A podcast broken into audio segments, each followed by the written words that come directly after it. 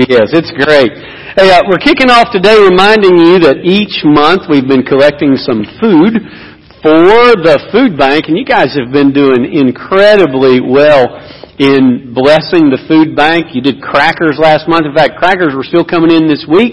Thank you so much for that. That was excellent. Three things this month. We've got uh, dried beans of any kind. Okay, Louisiana, right? Dried beans of any kind black beans, red beans, whatever it is that you like. I am sure that they'll be happy to get that. Uh, what goes with that? Rice, okay? Rice. And so that's uh, something that you can get for them. I don't know, and I didn't ask, so I'm going to ask now. You don't need the really big bags of rice. Need the kind of portable bags, the little bags. I know it's a bargain to get like the 90 pound bag, okay? The one you have to hire somebody to bring it in for you. But we need the smaller bags because we're packing these to go with folks. So it's important that we can get the smaller bags and, uh, and also along with that is, uh, pasta. Not Pastor Bart, but pasta, okay? So uh, any kind of pasta will be great. You can get this kind or the little boxed kind. I know that they will appreciate it. Again, getting them in the smaller packages so that they can pack it. You are blessing the entire area and community, and I'm really thankful for what you're doing. I also want to thank you for your generosity. I talk often with folks about you as a congregation and your personal generosity to the Lord, to each other, to the community, and to global missions.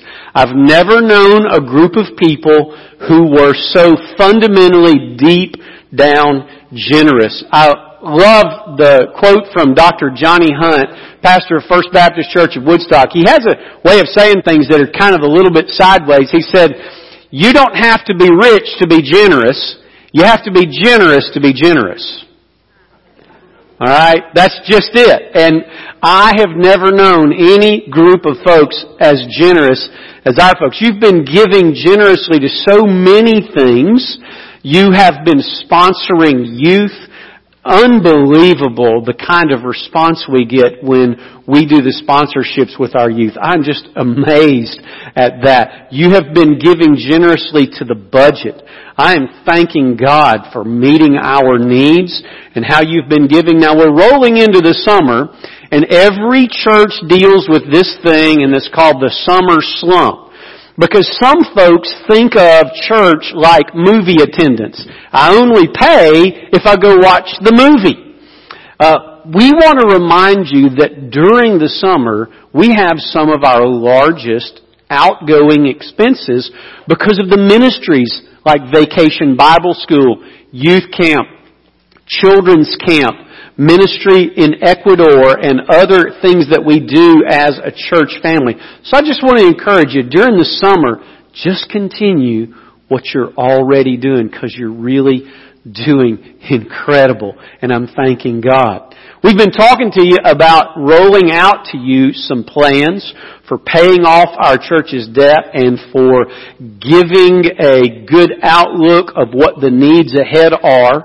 We've slowed that process down just a little bit because of two recent hires. We just brought Richard in and he is, y'all give Richard a hand. Man, he is knocking it out. Alright, it has been great. I, I love coming in in the morning and seeing the light on in that office and going, yes. So we're really blessed and he has been such an encouragement to our staff, to our church. And I'm also thanking God for Clint Verdon who has been hired as our new custodial supervisor. You need to give a hand to him too. He's doing a great job. So I'm really thankful. But what we're doing with both of those guys on board, we're just going back through everything on the campus. We're going top to bottom, front to back, up to down, making sure that we have a really good view of where we are campus wide and we're breaking our needs into three categories. The first category is must. There are some things on our campus we must do. Our campus is aging and some things simply must be fixed. Second category is need to. They're not things that immediately have to be done, but they really need to be done, and we're putting that together. And then the third category is want to. There are some things we would like to do, we want to do on our campus to improve it, to make it better serve you, better serve the community, better, of course, in all of that, to serve the Lord. So, give us a little more time to get all that together, roll that out to you, and let you see it as we prepare to work on that together. We're really thankful for you. You saw all the folks come down for the VBS workers. This is a major league undertaking. And I'll tell you what, there's not many days of the week that I'm not impressed with Wendy Blocker. She encourages me in her ministry. Yeah, go ahead. And, uh, She's got a sidekick, and I'm not talking about Wayne. She's got a sidekick, Casey Warren, who has been absolutely a jewel in our ministry as well. And so I'm just glad to be here. Y'all glad to be here? I'm just glad to be here. So let's open God's Word together. How many of you are familiar with the show Dirty Jobs, Mike Rowe? Give me a hand if we all know what that's about. Okay, great show, very interesting show. Uh, I, I, I like seeing that. We typically watch it when we're on vacation. We're staying with somebody who's got cable, and uh, or staying somewhere that's got cable. And I like to watch that. It's always interesting to me. What I love is how he just jumps into it. Whatever it is, he just jumps into. And some of those things are pretty gross. I'm not gonna gross you out by talking about some of them, but if you've watched it, you've probably been like me, kind of holding your stomach just a little bit going, ooh, I don't know if I could do that one. I'm not sure. And so, the dirty jobs thing is, uh, just it's kind of real popular now. In fact, there's been a little uh, row between Mike Rowe and a group called Nordstrom that makes clothes over the fact they re- produced some $495 blue jeans that make it look like you've got a dirty job when you don't. And so there was a little conflict because he said, man, that's just crazy. Won't you just come and actually get dirty with us? I've not had many dirty jobs.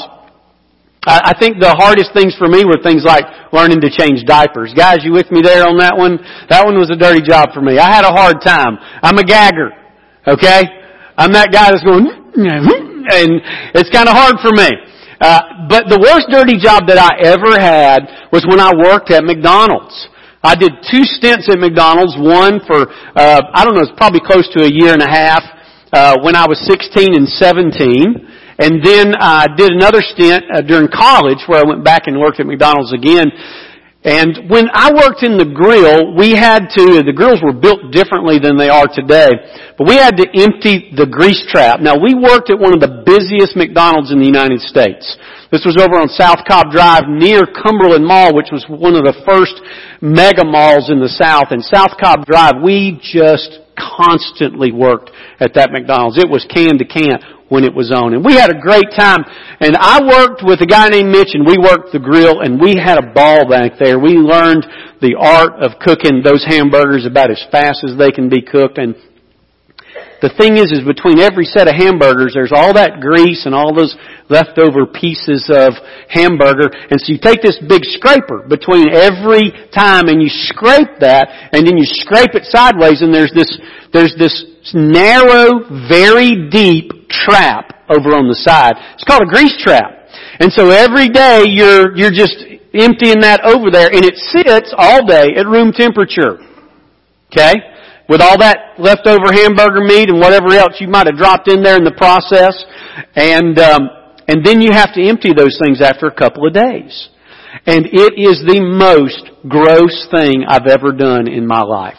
I don't want to mess you up by telling you about it, but I had a really hard time every time we ever had to empty those grease traps. And it was the dirtiest of the dirty jobs that I ever had to do, and it was a gagger. It was terrible. Well, when we think about dirty jobs, no dirty job has ever been dirtier than God putting on flesh and blood and moving in among sinners. The dirtiest of the dirty jobs that's ever occurred is when the perfectly holy, sinless, glorious, He who cannot gaze upon sin took on flesh and blood and entered into our dirty, filthy situation and began to walk among us And then came to the moment of temptation. Now, he was tempted many, many times previously and afterward, but there was a particular moment of temptation that Jesus helps us understand his love for sinners. So what is Jesus doing? Well, the first thing that he is trying to do is he wants us to know God. So he's showing up and he's saying something like this to his disciples. Have you been with me this long and not seen who I am? Oh, Father, show us the Father. Jesus, show us the Father. Have you not been with me this long and not seen that I am in the Father, the Father is in me? Jesus wanted us to know God. Why? Because that's our greatest need.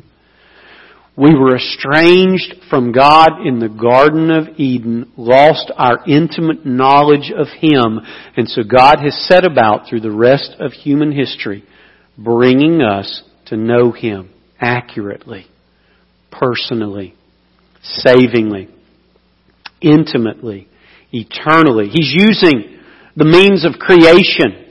He's using the conscience He has given us. He is using the Bible.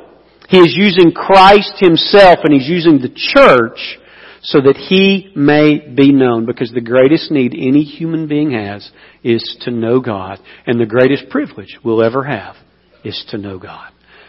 But He wants us, as we come to know Him, to be conformed to His likeness. So we begin to grow to be like Him. When we know Him personally and savingly and accurately and intimately and have the privilege of headed toward knowing Him eternally, we begin to grow in His likeness.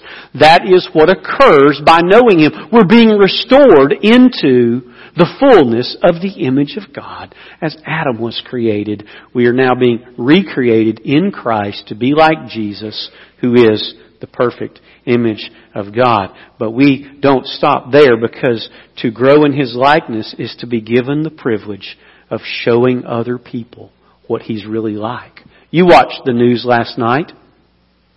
You saw what happened in London. There are some people who have a deranged view of what God is like. And they're passionate about it. They're passionate enough to, to take what their view of God is and to use it for the slaughter of other human beings. They have a warped, twisted view of God. You have been given in Christ the beautiful, incredible picture of what God is like so that you may show Him to others. In fact, Peter says that you were given this salvation in order that you may proclaim the excellencies of Him who called you out of darkness, where those people are, into His glorious light. You have the privilege as a Christian to know Him, to grow in His likeness. And then you have the mission to show what He is like to other human beings. That's your job. It's my job. That's our task. Well, Jesus is doing this in the context of a ministry to sinners. Who are the sinners? We talked about this over the last several weeks. A class of people, irreligious, irreverent, immoral, impure, indigent, infirm, physically impaired. We also learned that they are the people who externally demonstrate what we are all internally capable of or culpable for. We ask the question, why is Jesus eating and drinking with them? Well, He's welcoming them. He's affirming them and he's inviting them into a personal relationship. This is nowhere better demonstrated than in the incarnation and temptation of Jesus Christ himself. God in Christ allows something to happen to him that could not otherwise happen to him.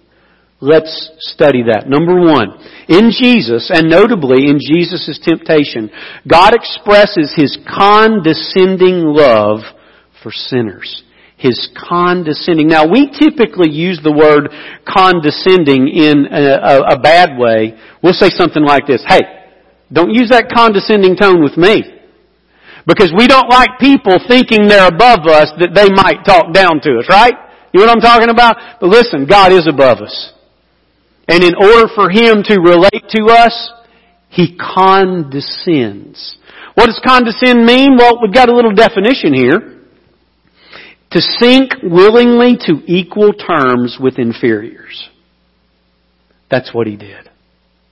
He came and He put on flesh and blood. Listen in Hebrews chapter 4, jump over there where Andrew read. Listen what happens there. Verse 14. Since then we have a great high priest who has passed through the heavens, Jesus, the Son of God. Let us hold fast our confession, for we do not have a high priest who cannot sympathize with our weaknesses, but one who has been tempted in how many things? Have you thought that through? In your little mind? I've told you before, my mind's like a sack of cats. Okay? Well, Tom Scott, he'll send me a text every now and then and say, meow. Making fun of me and my old sack of cats. Listen, Jesus understands your sack of cats because he's been tempted. And how many things? As we are. All things. I don't know what your thing is, but Jesus understands.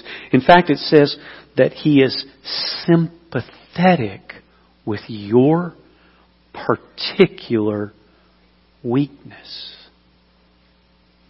I know my particular weaknesses. The idea that Jesus could sympathize with that is scary to me and greatly encouraging. Whatever your bent weakness, Jesus has been tempted in all things. You see, Satan and all of his host, humanity and all of its worst, came at Jesus from every angle, every direction, working, trying to find an angle, a leverage, a tool to bring him into sin. And so Jesus can sympathize with your weakness. God, in Jesus, and notably in Jesus' temptation, expresses His condescending love for sinners by entering our dirty job. That's what I love about the Mike Rowe show when he just jumps in beside the people and he just goes to work and they start explaining what's got to be done and he'll shake his head sometimes but he just gets right on into it. Sometimes he'll be down in some kind of hole digging something out and all of a sudden he'll pop his head out of that hole and the cameraman's got him, he's got this stuff all over him. Listen, I think Jesus has popped up in my life with a lot of my stuff all over him. He who knew no sin became dirty job, sin. He never sinned. But he was immersed, submersed. This is Jesus. He sympathizes by way of God's condescension to where you are, who you are, what you are. Jesus loves sinners. And so in his temptation, he has sunk willingly to equal terms with inferiors. He never became a sinning person, but he became sin. And so here we have this beautiful picture in verse 13. For we do not have a high priest who cannot sympathize with our weaknesses, but one who has been tempted in all things as we are, yet without sin. In other words, He knows not only your weakness, He knows how you can have victory. He knows how to overcome. We're going to get to that in a second. And so here, Jesus condescending. That's why He says then, in verse 16, let us therefore draw near with confidence. You are drawing near to a high priest who gets it. Now I know you don't think people get it. You know what? People don't. Sometimes you say, I just don't think my spouse gets it. I don't think my child gets it. I don't think my parents get it. I don't think my friends get it. I don't think my church gets it. Listen, Jesus gets it. He, he gets it. Undoubtedly, totally, absolutely, He gets it. That's why you can pull up close to Jesus with confidence.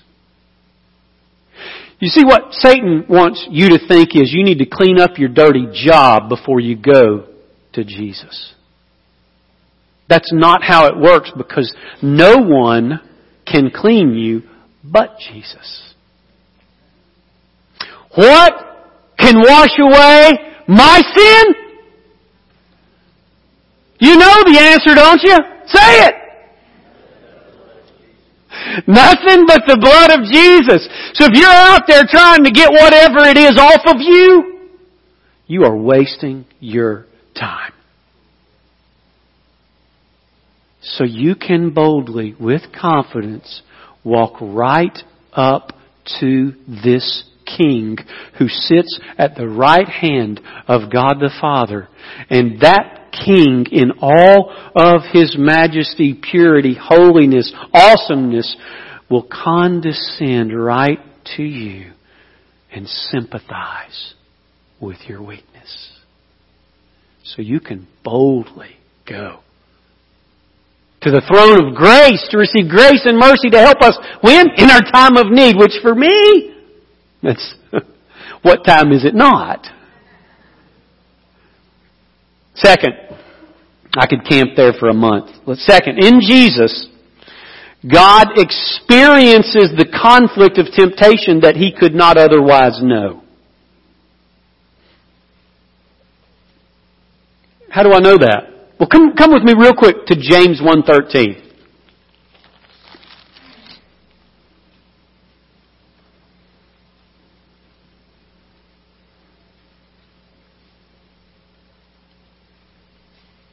James 1.13, very important passage in understanding the importance of the incarnation and Christ's temptation.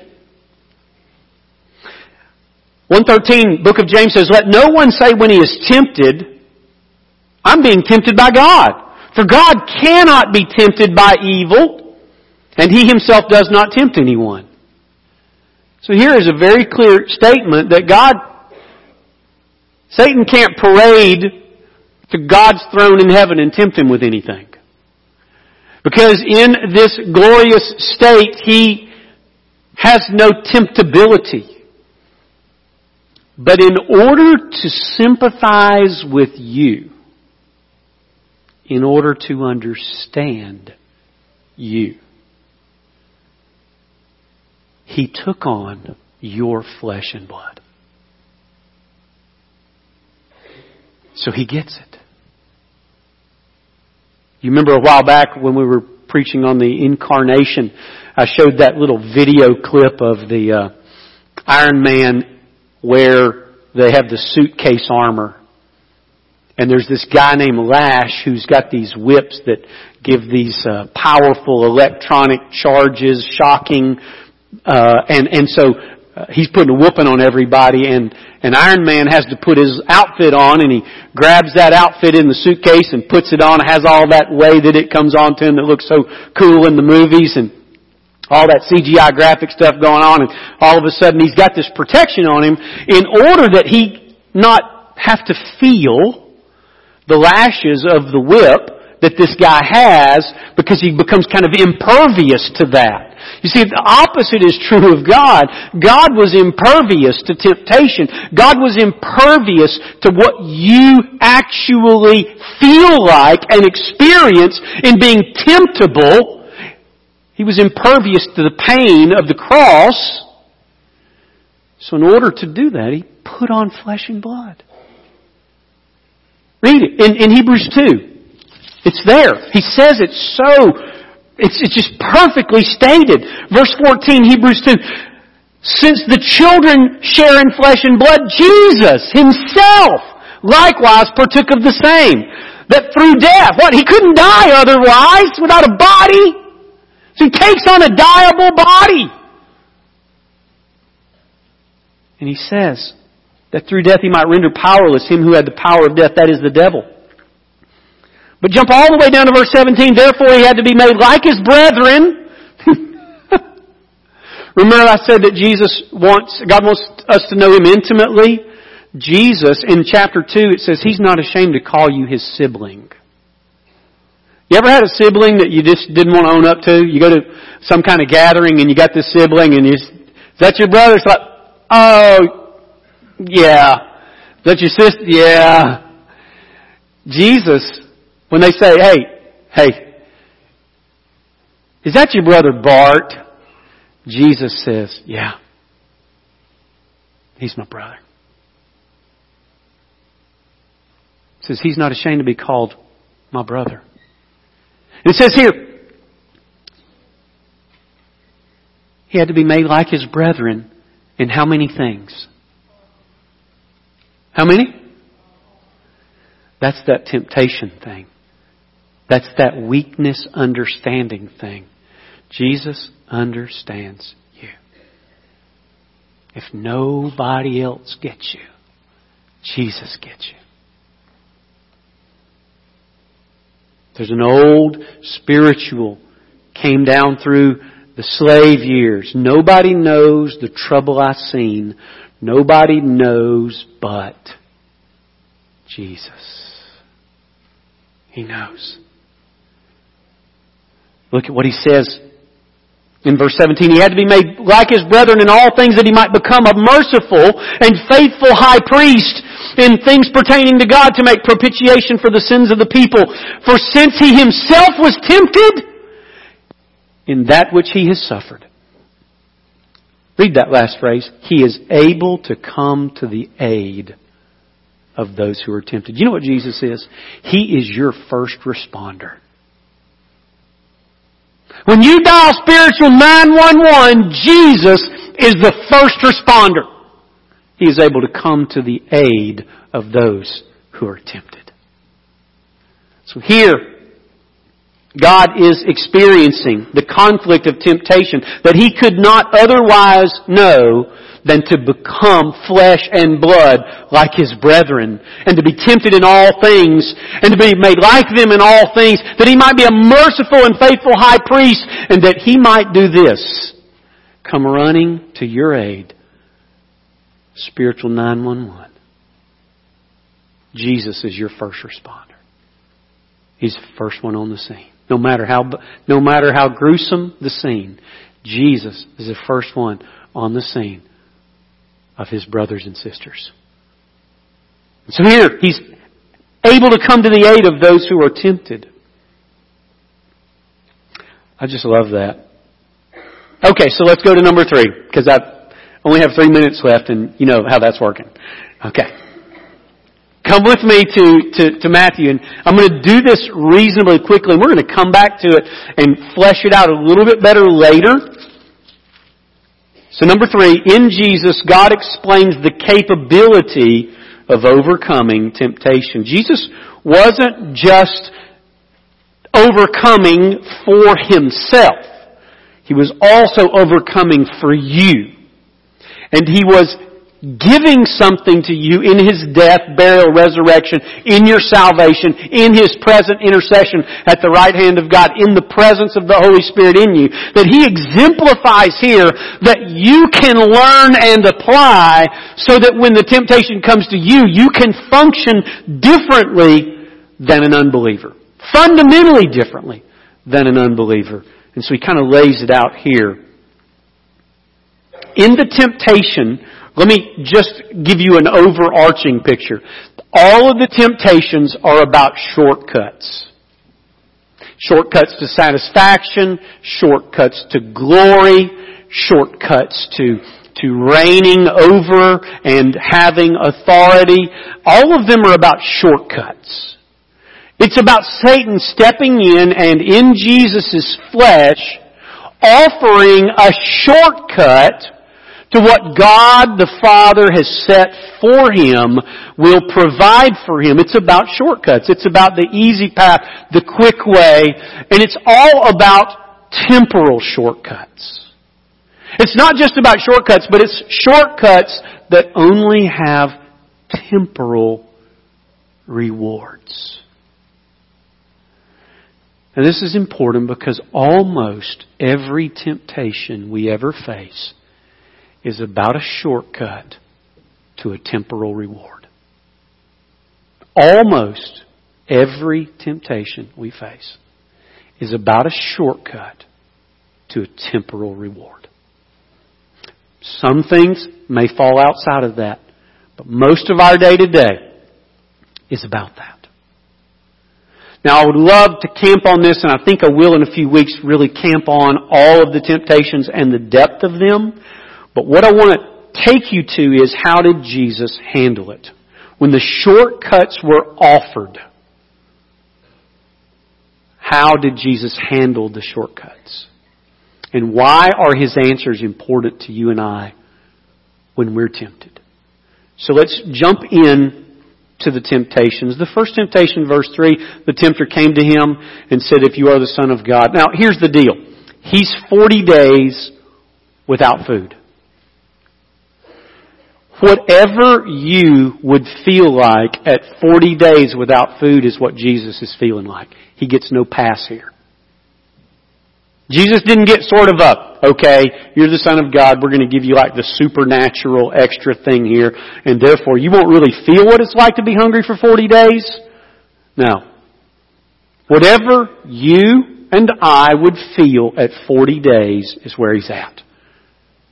Might be delirium, might be just your body starting to consume the protein of the muscles, the protein of the uh, some of the organs. It's, your body's starting to break down at 40 days, starting to eat itself. A lot of things are going on. This is how Jesus feels. Whatever it is, that's how he feels.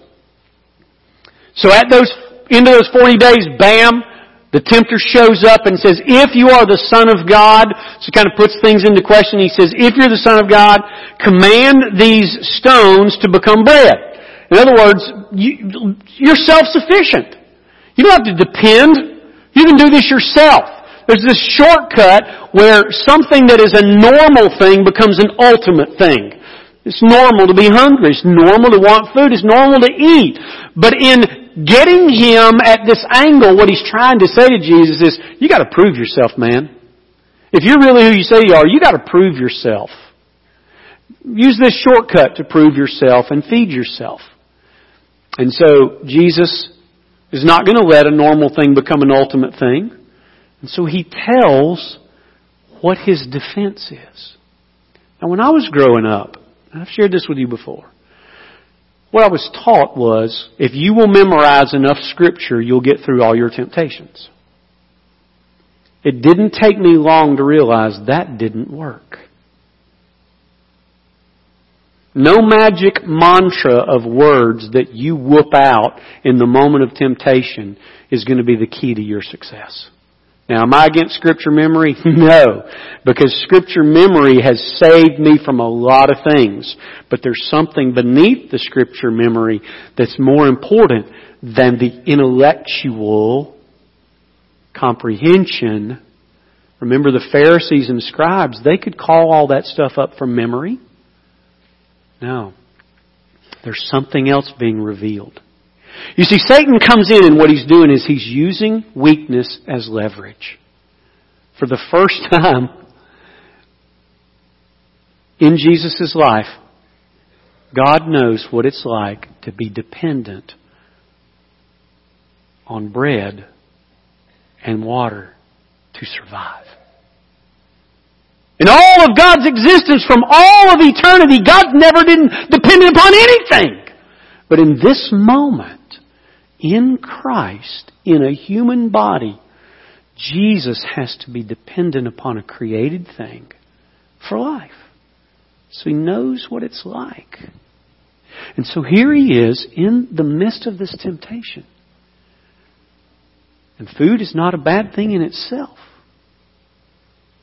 And so Satan is going to use the leverage of normal thing called hunger. He's going to use the leverage to try to use that leverage to get Jesus off of his faith, off of his dependence upon his Father, and into a trap. And so he uses the leverage of hunger. And here's what Jesus says. He says, Satan, that leverage doesn't work because fundamentally, I'm not hungry.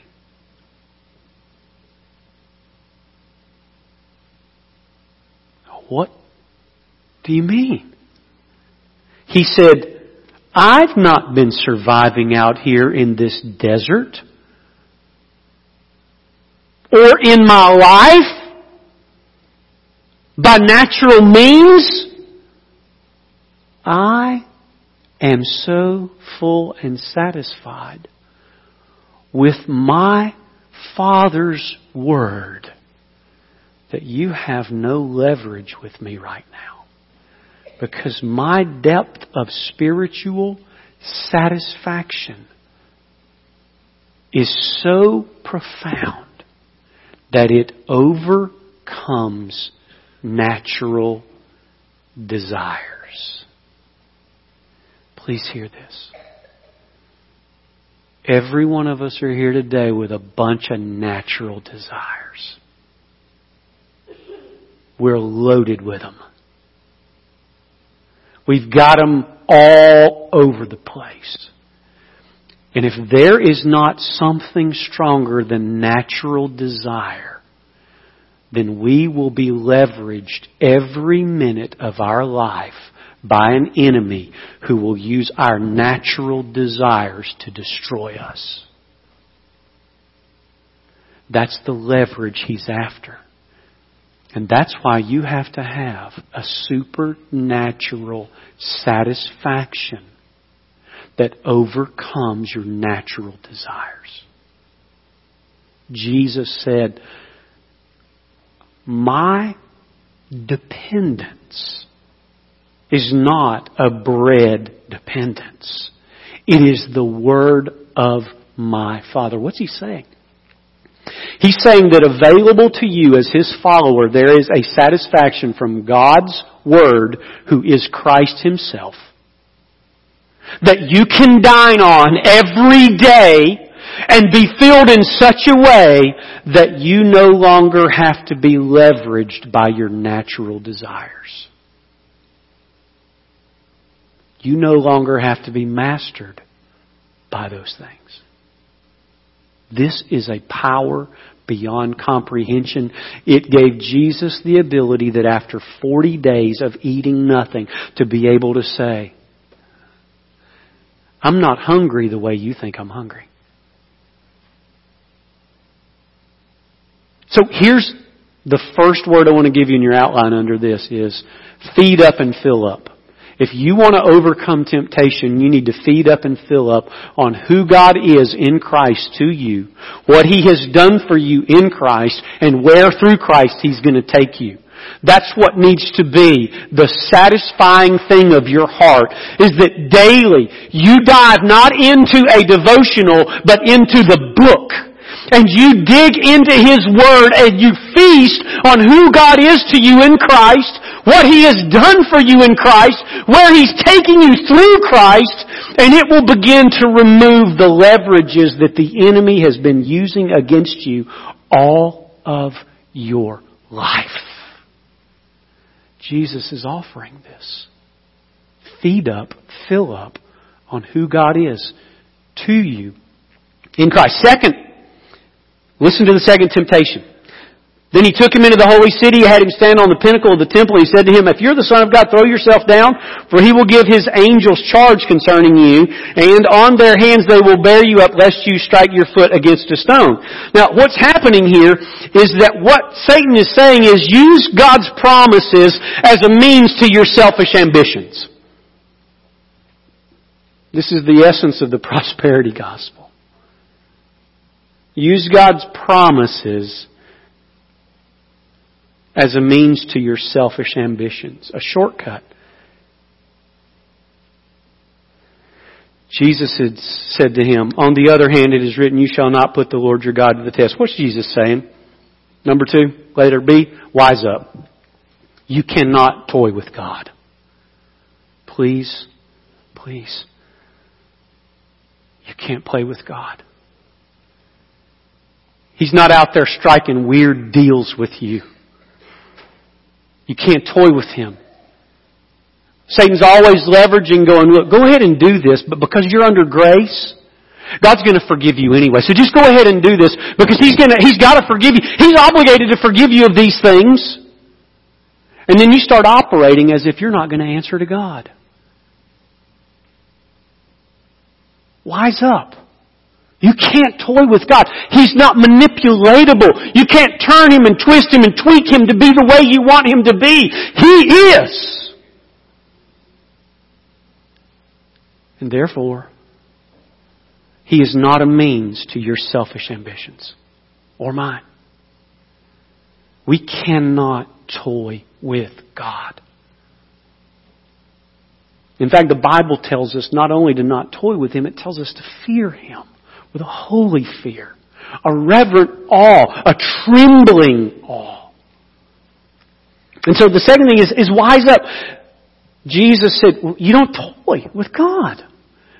You don't go around jumping off of stuff, quoting scripture as if He's obligated to keep you safe. Don't toy with God. Third, Listen to the last temptation. We'll close up. Again, the devil took him to a very high mountain, showed him all of the kingdoms of the world and their glory, and he said to him, all these things I will give you if you fall down and worship me. Hey, it's a shortcut. Jesus is going to get those, but Satan's saying, I'm going to give them to you now. I can give them to you right here, right now. Here's the deal. You fall down and worship me. I have a temporal authority over things. I can give them to you temporally. And Jesus, no, no shortcuts. Letter C, look up. The key to you not being enamored with the stuff of this world is where you're going to put your focus on.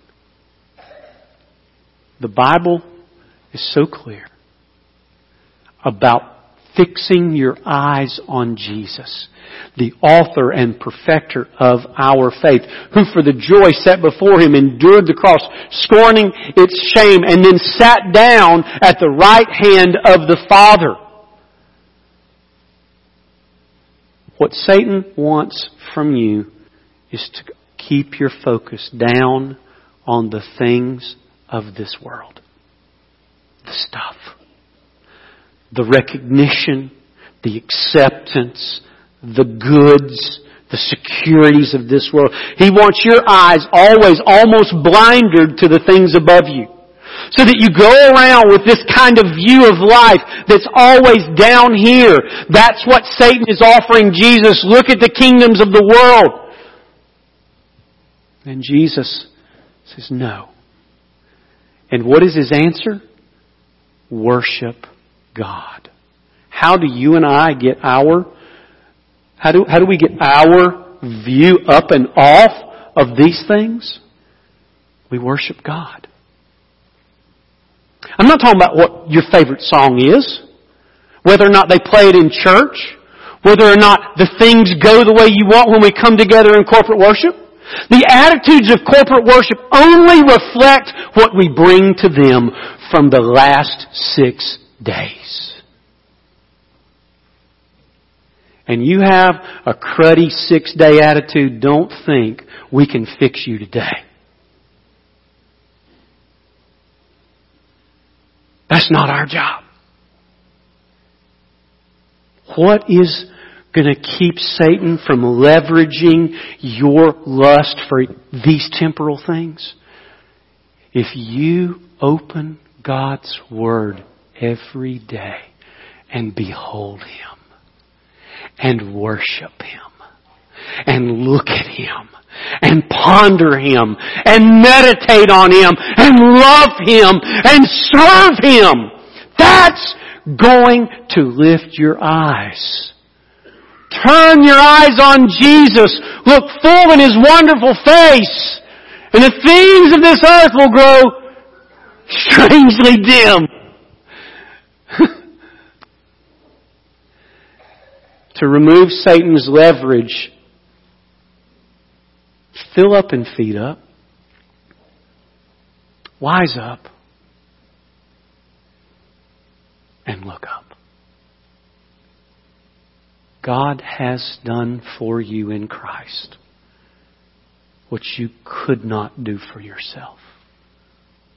He has become you. He has become you. In all things like his brethren, tempted in all things as we are, yet without sin. He's become you. But he was, as a substitute, living before his Father the way you should have lived. Perfectly. He has become you on the cross.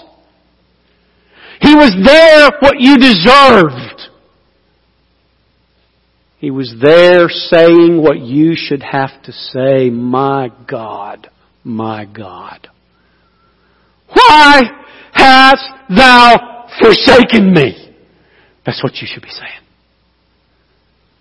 But because He did it in your place, He has the authority validated at the resurrection when He came back from the grave.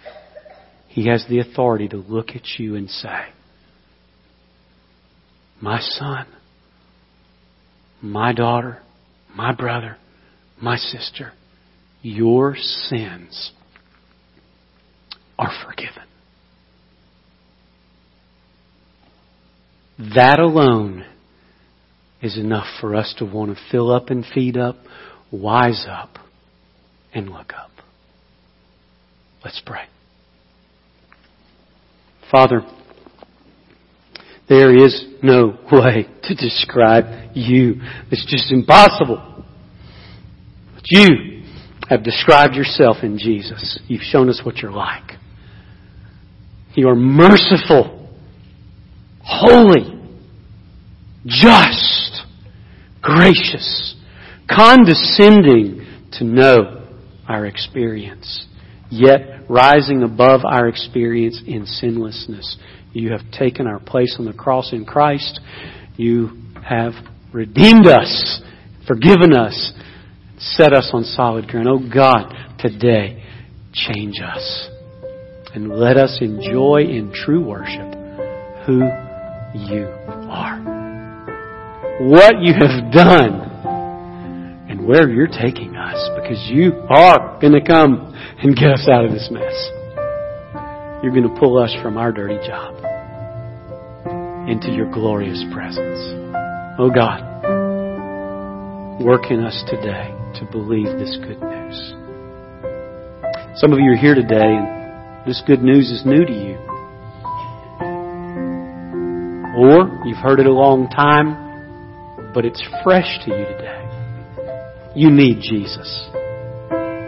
You need Him to climb down into your dirty job and to be with you and to be you, to take your place in life, take your place in death, and to give you Himself. You need Jesus. Would you like to receive Him today? If so, would you join me in asking Him to save you? Pray with me. God in heaven, I believe this news. That Jesus lived sinlessly in real flesh. That He understands me, sympathizes with me. That in that sinlessness He went to the cross and He died the way I should die under your wrath and rejection. And I believe that He was raised from the dead. Because of this, I trust Jesus today. God, save me because I trust Jesus. I turn away from my sin and selfishness and I turn to you alone as my Savior. If you prayed that this morning from the depth of your heart in repentance and faith, the Bible says, Whoever shall call upon the name of the Lord shall be saved. Some of you here today, you're a believer, and I've struck a nerve. God struck a nerve. The Bible struck a nerve. Something struck a nerve today, and you need to deal with something. This would be a great day to settle it. And by the way, when you come to Jesus, He understands. Would you come to Him today? Would you stand as God leads you? Would you come?